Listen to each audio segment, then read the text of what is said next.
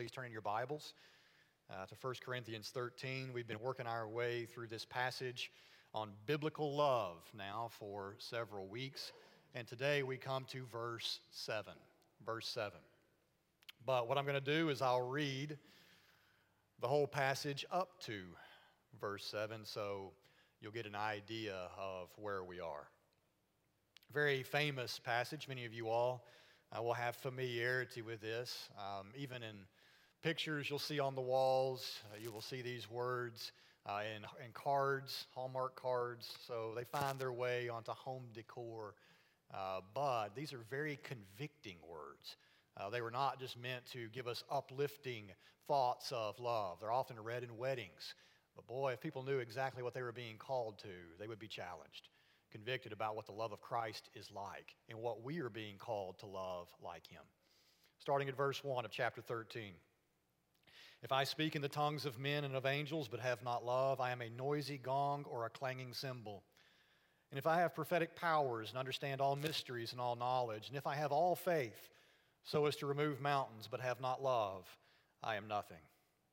If I give away all I have, and if I deliver up my body to be burned but have not love, I gain nothing. Love is patient and kind. Love does not envy or boast. It is not arrogant or rude. It does not insist on its own way. It is not irritable or resentful. It does not rejoice at wrongdoing, but rejoices with the truth.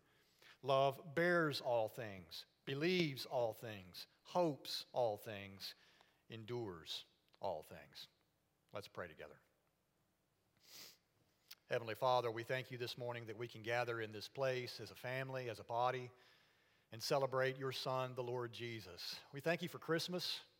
We're thankful that we're able to think back on when he entered into the world, the point in history when God took on flesh and became a man like us, living in this world and then dying in this world for the sins of people like us. We are sinners this morning. We declare it, and we also declare that we need the Lord Jesus to save us. And we're thankful that you sent him here to do that very thing, to go to a cross to be nailed to that and to suffer in our place so that we do not have to receive your judgment. That is what Christmas is all about. We thank you, Lord, for his resurrection, that he was raised from the grave, that death could not hold him, that he raised himself up and now is seated in the heavenly places and will someday come back for his people that he loves. And that's us gathered here in this churches, this church and in churches across our country and across this world today, worshiping our Savior. And we pray, Lord, that everything that we have done and everything that we will do in this place this morning brings honor and glory to Jesus Christ. And so we turn our attention to your word and we ask God that your spirit would instruct us on what love truly is. Teach us what Christ's love is like, your love is like for us, Heavenly Father. And please make us to be more like him. And we ask it in Jesus' name. Amen. About a week ago, on one of those strangely warm days that we had outside, um, myself and the three youngest kids, we decided we were going to go out and decorate our house with Christmas lights, probably like some of you all did because it was so nice outside.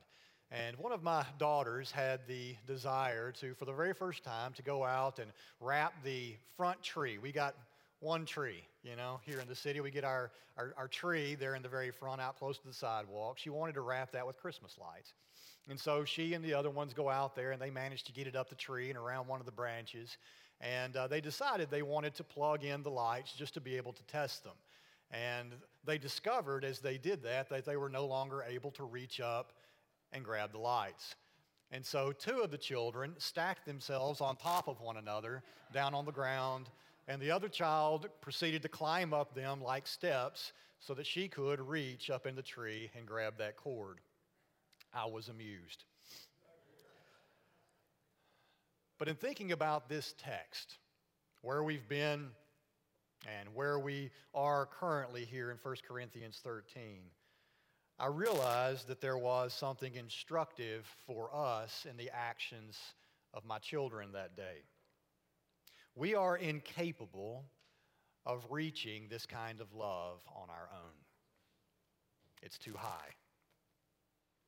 Our natural love is just a mere shadow of what we see here. Now, it occasionally resembles God's love, it'll imitate it, it'll call itself by the same name. But what the world calls love stems from natural ability and it is detached from Christ. And men and women, they are indeed made in the image of God, so we should expect to see a trace of God's love in those who have been made by Him, though it's stained by sin. But because it is separated from the Lord, it cannot reach the heights of biblical love that pleases Him. This kind of love that He calls us to, it requires that His Spirit be in us, empowering what we would not empowering what we could not, cannot do on our own. And so, what we require to be able to love, like what we see here in 1 Corinthians 13, it requires the work of God. It requires the supernatural to take place in us, to carry us along, to love like Jesus. And so, there is a standard of love that we are being called to. We need to understand this morning that we cannot reach on our own. And I hope that over the last several weeks, as we have been in this passage, that you have felt a kind of insufficiency, an inability to reach what we've seen here.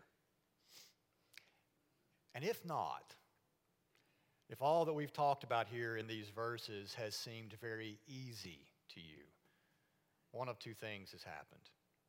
Either you have way too high a view of your ability to love like Jesus, or I have done a very poor job of explaining the text. Because this is challenging. It's meant to be challenging.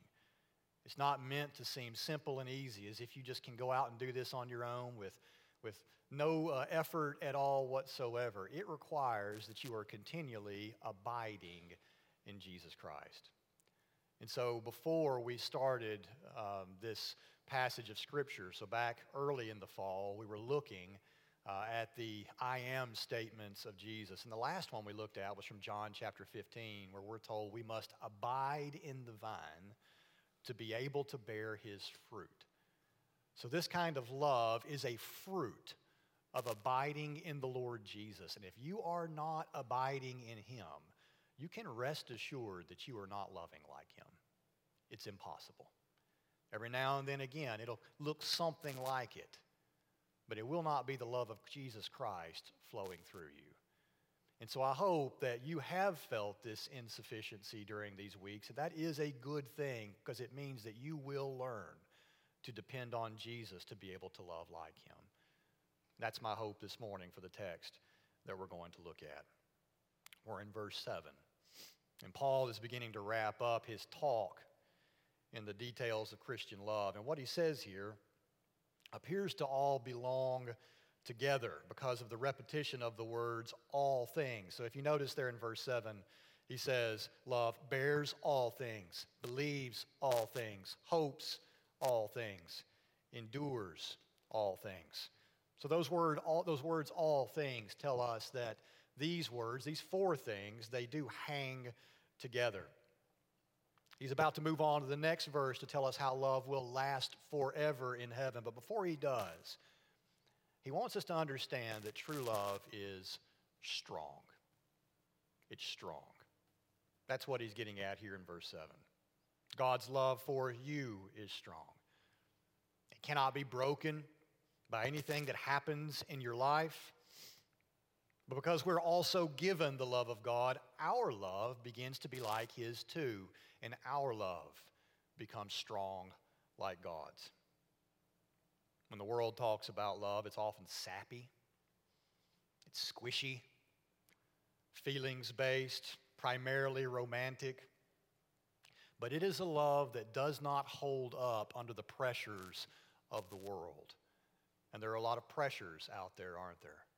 squeezing you, pressing down on you. That's why you'll so often hear that two people fell out of love. Their love, whatever it was, did not hold up under pressure. And so it caved in. It dissipated, it disappeared. It's because they had a wrong understanding of love.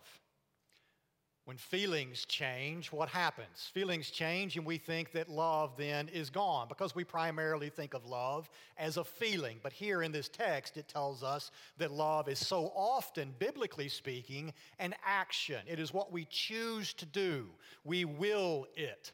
We overcome feelings. Often they're a hindrance to our ability to truly love. We don't feel like it, so we won't. That's not God's love. Do you think that God loved you because you were so lovable? Do you think he had butterflies in his stomach and couldn't help but love us? No, God chose to set his love on us in Christ. He, des- he desired and delighted to have a people for himself, so God did love us in the sending of his Son. He didn't have to, he wasn't compelled to, he wanted to.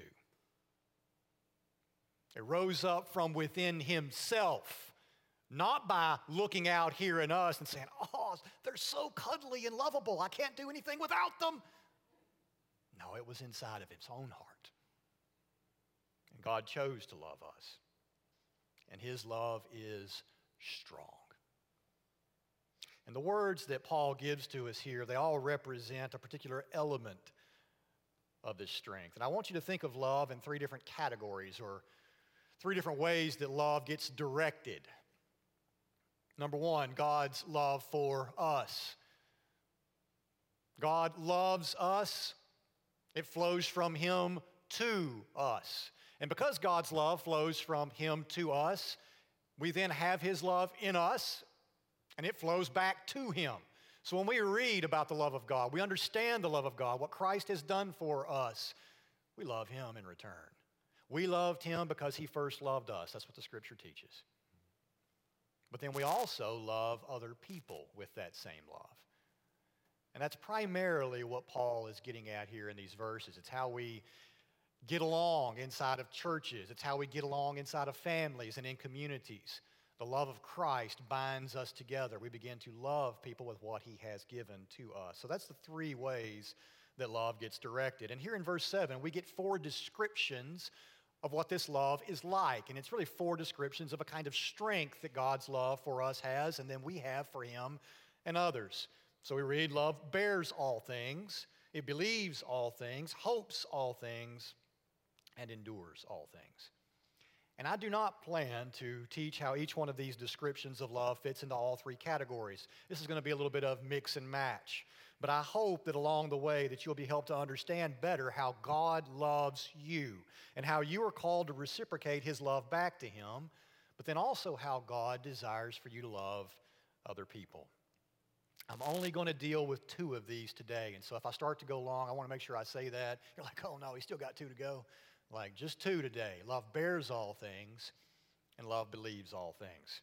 First, I'm going to say it this way that love always protects.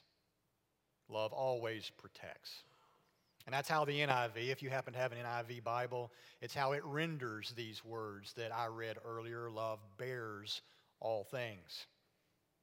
I think this seems to be a better sense of the word because this word often is used to represent a roof that covers a dwelling place that does not allow water to get inside, or even the hull of a ship that is watertight and allows a boat to get out there and float without sinking. Another way of saying this is, is that love covers all things. It resists all things, meaning it does not expose or reveal. Love is not quick to reveal the faults of others. It does not take any pleasure in attacking somebody else's character. It doesn't want to expose anything that would bring shame on another person. What does a child do? They, they're quick to tattle, are they not? They like to tell on the other kids. They see something wrong, and man, they want you to know immediately. You must know. John did such and such. It wants to expose. They love to expose, it seems. But love will be quick to cover over the faults of somebody else, to shield from hurt. Think about when a family has a scandal, maybe a public scandal even. And often what you'll see is that family rallies around one another, they close ranks. They don't want any information getting out there. They try to make it tight so that no shame comes upon the family member who has sinned or erred in some way. That's what a family does. And so often the public thinks they have a right to know everything that took place and what happened and all this and that. But love wants to protect those family members and keep it locked up tight. A biblical example is the scene of the drunken Noah. Y'all know that story? We often hear about how Noah it was in the ark in the boat, right? But after the flood subsided, Noah planted a vineyard and he got drunk. And he laid there naked, there at the edge of his tent, and one of his sons desired to expose him. But the other two sons, they covered him and didn't want him to even be seen at all. And so they, they didn't want to look at him himself, so they walked him backwards into the tent. Those two sons protected their father, covered him. The other son wanted to expose him. Which sons showed their father love? And so the default setting of love is to shield from harm, not to poke holes in a person, but to cover over those holes. Cast somebody in the best possible light. And so love is not judgmental, it's not quick to judge, not quick to point out, it's quick to generosity. As you think on the Lord this morning, how has He treated you with the love of Christ? Jesus Christ went to the cross to pay for our sins. And because He did that, what is God's disposition toward you now? Is He quick to poke holes in you? Does He handle you roughly? As you read God's Word, is He quick to cast you in the worst possible light how does he speak about you? We're told that he remembers our sins no more. That he casts them as far away as the east is from the west. That there is no longer any condemnation for those of us who are in Christ Jesus, because in Christ our sins are hidden. They're covered over by his blood. In Christ we're protected, watertight no more shame, no more guilt. It doesn't mean that we don't feel guilty when we sin, because we do, right?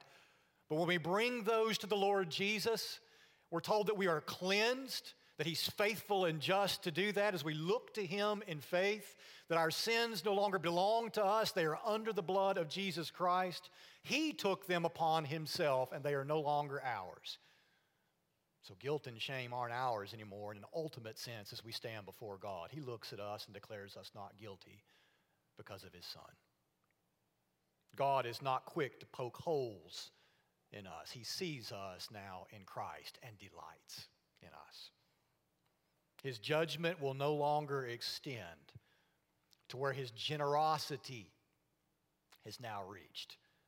And if you know Jesus Christ, his generosity has extended to you, and judgment is not yours anymore.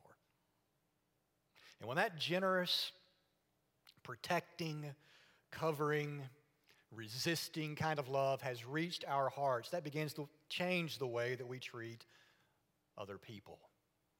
We often think of viruses as bad, and I guess in this world they are, but I guess the way that I was thinking about this is like this is a good virus in a sense from God, His love.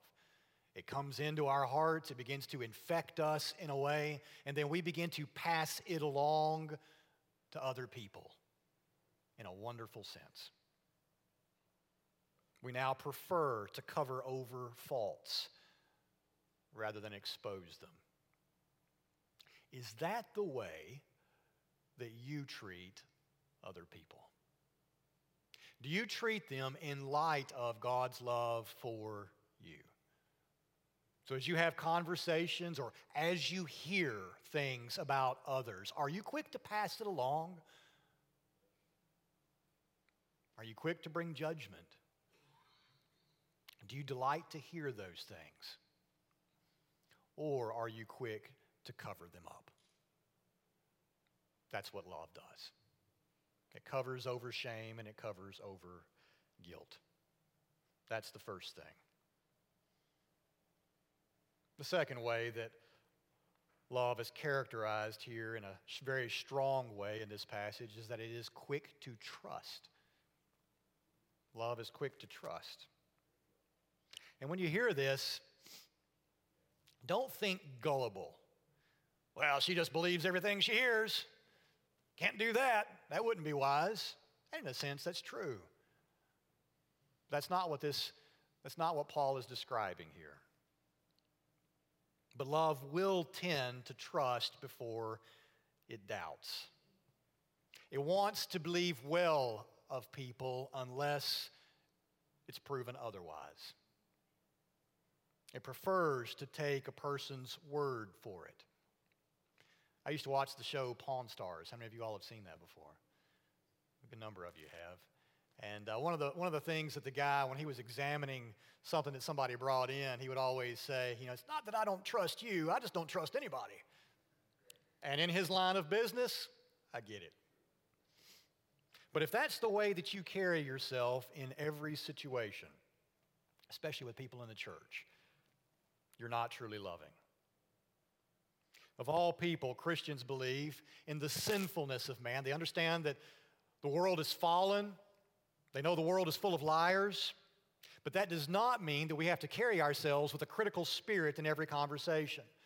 We're not going to be quick to be suspicious, always suspicious of everybody's motives around us, always thinking the worst of people until they prove themselves good. No, love should do the opposite. In last night's play, Scrooge was once a cynical and pessimistic man. He was quick to accuse, doubt the intentions of all the people that he spoke with. He would have been quick to believe evil gossip spoken of another man and doubtful of any good that he heard.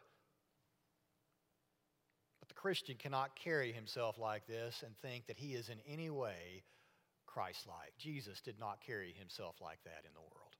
Yes, he knew what was in man, but he didn't walk around like that and talk to everybody with a suspicious voice. I know what's in you. You're a wicked soul. No. Jesus spoke kindly, gently, again, casting people in the best possible light until proven otherwise. We do have to be wise as serpents in the world, like Jesus said, but we do need to be also harmless as doves.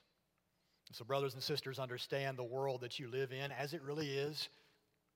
We're not called to be Pollyannas. We do recognize the reality of evil, but we don't let it infect the way that we treat or think of other people unless they give us a reason to do so. And if they do, and often they will, look back at point number one. Our desire, if they do, must still be, as best as we can, to cover over their shame and their guilt. We do call to repentance. We do call sin what it is, but we need to do so in the most shielding, protective way possible, the most Jesus glorifying way possible. No delight should come in us by finding sin. Love rejoices to point people to their Savior.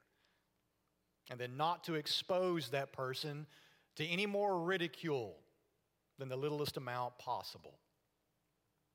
This is strong love. It's actually very easy to go in the opposite direction, isn't it? It's just really easy to just tear a person apart. We all can do that. But do you see why this requires self control, strength, when you even have a, a right, in a sense, to accuse somebody and tear them down, but to refuse to do so. Instead, to be gentle and handle them kindly. Cast them again in a good light as best as you can, not to toss them out there to the wolves to shred apart. Seems like everybody in our world loves to do that. feel empowered when they can do that. But this right here requires the power of Jesus Christ. Turn them to their Savior, absolutely. Call them to repentance and faith in Him. Expose them to Him while their sins are being exposed, but not to go out there and broadcast it to everybody else. Keep it as contained as possible when you do find it. This is strong love. And it's strong because it resists all those evil impulses, evil thoughts, evil intentions. Love is going to believe the best that it can in a world that is quick to doubt. And so, again, I ask you, as you walk around in your community, maybe as you go to work, when you first meet people, how do you carry yourself? Are you more quick to trust, give the benefit of the doubt? Are you quick to start tearing apart in your mind? Are you judgmental, even before they give you reason to be? And does that carry over with the way that you treat people inside the church of Jesus Christ? Families aren't supposed to do that. And we are a family here, are we not? We've been bound together by the love of Jesus. And this is what it looks like. Got one other potential application here. I think this will probably resonate with some of you. It's that our, our sinful nature is often quick to distrust God, to be quick to think the worst of Him. And so when hard circumstances come into your life, whatever that might look like poor health, bad run of financial problems, relationships that have gone sour, just general disappointment. It's been a bad year. Nothing ever seems to go my way. If some of those things are happening with you, you might begin to doubt His goodness. Think that He no longer thinks about you anymore, that He no longer cares about you. Start to believe that He is somehow powerless to help. He's preoccupied with some other concern. He's busy over there and He can't see me. And you might not even articulate any of this in your mind, but you just begin to slip into a general despondency with a heart that begins to callous over just little by little over time. You harden. And your trust in Him has begun to wane. He never helps, He never listens to me. I don't know if He's even really good, is He? He doesn't have any power to change anything. He's never done anything for me in a powerful way. Is he even real? Now, I won't ask you to raise your hand. And again, I don't know if anybody is going to openly really say those things, but there is something, is there not, that happens inside of our hearts that starts to believe stuff like this when things don't go the way that we want them to. I think we know there's truth to this.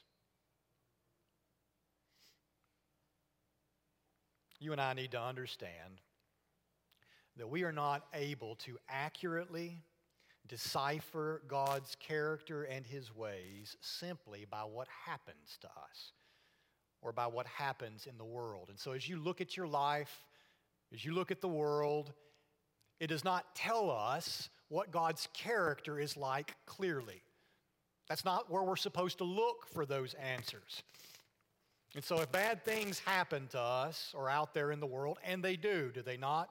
Not too hard to look around and see that there's plenty of bad out there. But when we see those things, it does not mean that God is not good. And nor does it mean that He is incapable of doing anything about it.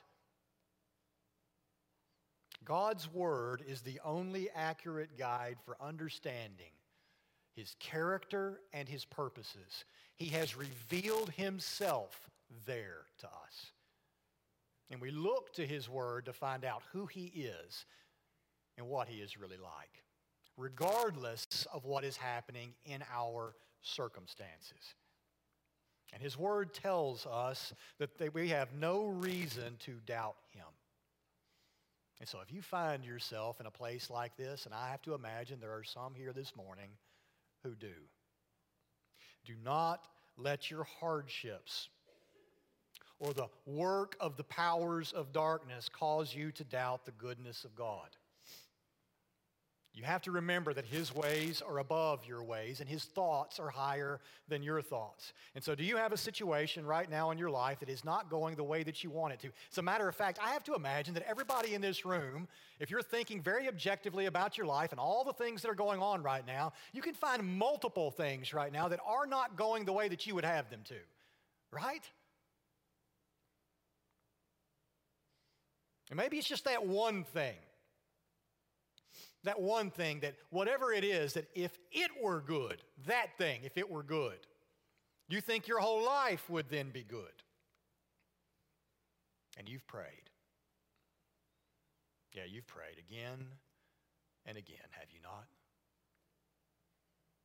And it's as if the heavens are made of brass. And every time you send your prayer up, it's as if the sky is hard and your words just reverberate off the ceiling and come back down to you. Anybody can relate to that? And you start to wonder does God even love me? because by the look of my circumstances right now, it sure doesn't look like He loves me, and I don't feel like He loves me. Where do you go? Where do you go when you need a real answer about God's love? Do you go to your circumstances? Boy, I hope not. I hope you go to His Word. Because it is there that He reveals His love to you most clearly, does He not? And we need to understand that this place that we live in is not heaven.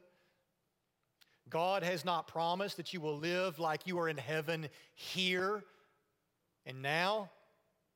And yes, every now and then He's going to send sweet trinkets of His love to you to shock and amaze you, but that is not all the time, is it?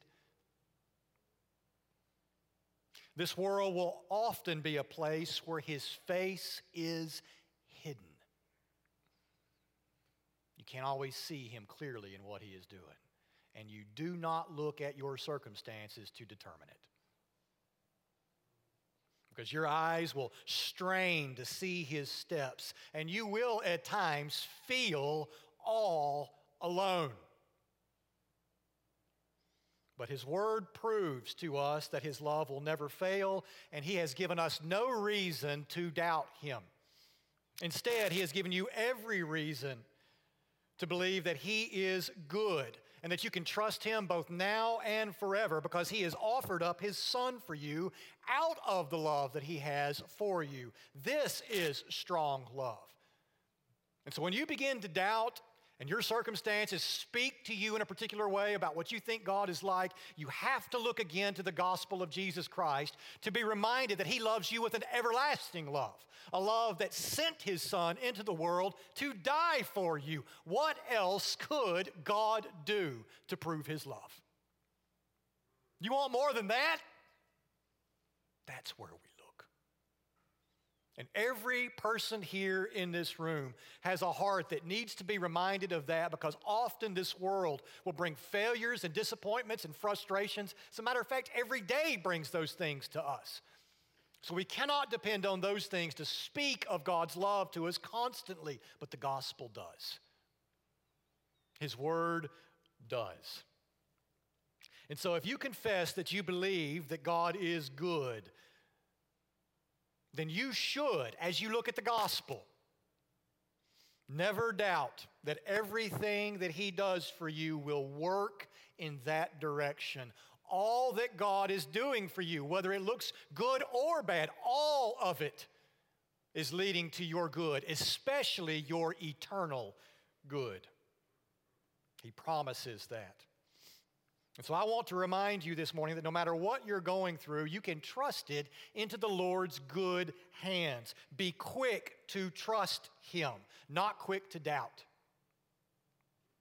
Even in the bad that happens to you, He is loving you and working that situation for your good. And someday, and there will come a glorious day when you are no longer here in this place of all sorts of hurts and diseases and sadness and death. That day will come for His church. And someday when you're in that place, you will discover how this particular thing, this thing that is a plague upon your life right now, where it does not seem that God will remove this from you, you will be in that wonderful place. You'll reflect back on all that has taken place and how God cared for you in that moment. And how he worked that thing for your good there to prepare you for that place. We're often very short sighted, are we not? We want it our way and we want it now. But God has a long view of things. We only can see right there in front of us, but God sees every bit. And He sees what you need in heaven with Him someday. And that thing that you would have gotten rid of right now in heaven, you will say, Oh, I'm glad that God did not. I needed that to prepare me for more joy, more gratitude, more delight in this place where I now reside, and I will rejoice in Him forever. Praise God for what He did that I used to call bad, because it was good. Last 12 verses of Romans chapter 8 speak very clear about this. It tells us that God's love is unbreakable. And the people that he wrote this to lived in a hard world. Really, in some ways, a lot harder than where we're currently at right now, that's for sure. There were threats all around them, and they needed to be reminded that God's love would never leave them, no matter what their circumstances look like. And so we're going to close this morning by just reading those verses, and I hope as I do read those, they'll be on the screen if you don't have a Bible in front of you, that your heart will be encouraged to believe in the love of God given to you in Christ Jesus. It is strong love. And it will sustain and overrule and overpower everything that comes into your life. He even says death itself is stronger than that. And we all need to be reminded of that very thing. This is what Paul writes. He says, And we know that for those who love God, all things work together for good, for those who are called according to his purpose. For those whom he foreknew, he also predestined to be conformed to the image of his Son, in order that he might be the firstborn among many brothers. And those whom he predestined, he also called. And those whom he called, he also justified. And those whom he justified, he also glorified. What then shall we say to these things? If God is for us, who can be against us? He who did not spare his own son, but gave him up for us all, how will he not also with him graciously give us all things? Who shall bring any charge against God's elect? It is God who justifies. Who is to condemn? Christ Jesus is the one who died. More than that, who was raised, who is at the right hand of God, who indeed is interceding for us. Who shall separate us from the love of Christ? Shall tribulation or distress or persecution or famine or nakedness or danger or sword? As it is written, for your sake we are being killed all the day long. We are regarded as sheep to be slaughtered. No! In all these things, we are more than conquerors through him who loved us. For I am sure that neither death nor life, nor angels nor rulers, nor things present, nor things to come, nor powers, nor height, nor depth, nor anything else in all creation will be able to separate us from the love of God in Christ Jesus our Lord. Brothers and sisters, when you begin to doubt, this is where you go. This is the compass that points us back to truth. Our feelings, our circumstances, they are sure, sure to lead us astray, but God's word will not. Do you want to know that God loves you? Look at Jesus Christ. He is all you need. Heavenly Father, this morning, we thank you for your amazing love. And I pray, Father, that in this room right now that you are impacting hearts to look to Jesus Christ and see the love of a Father who delights to open up his arms to all who will come to him, who see his Son as wonderful. Give us eyes to see your love. And I pray, Lord, that you will increase our love for you and for other people based on what you have done for us. Change us to be like Jesus. We look forward to heaven. We look forward to a place where there is not sadness and brokenness and disappointment and abuse and injustice and all a host of a number of other evil things will not be there. We look forward to that day. But you tell us that in this world, because you have overcome sin, that you will overcome it in our hearts and empower your people to love like you have. May you do that through this church this week, even today, even in this room right now. That as we go back to our homes, even, and have opportunity to be quick to distrust people around us, quick to poke holes in those people that are around us, Lord, that we will show them the love of Jesus and they will be drawn to a wonderful Savior who has a, an otherworldly, alien love. It is strange to the people in this world but it is a wonderful love that draws people to Christ. May we represent that in the world that you have given us to live in until you call us home. We thank you for this time together in your word. Do your work, Holy Spirit, in our hearts. We ask it in Jesus' name. Amen. And so this morning, before we close, we're going to take three minutes. And it really is just a few minutes for you to do business with the Lord and think on His Word. Ask Him to give you this kind of love in your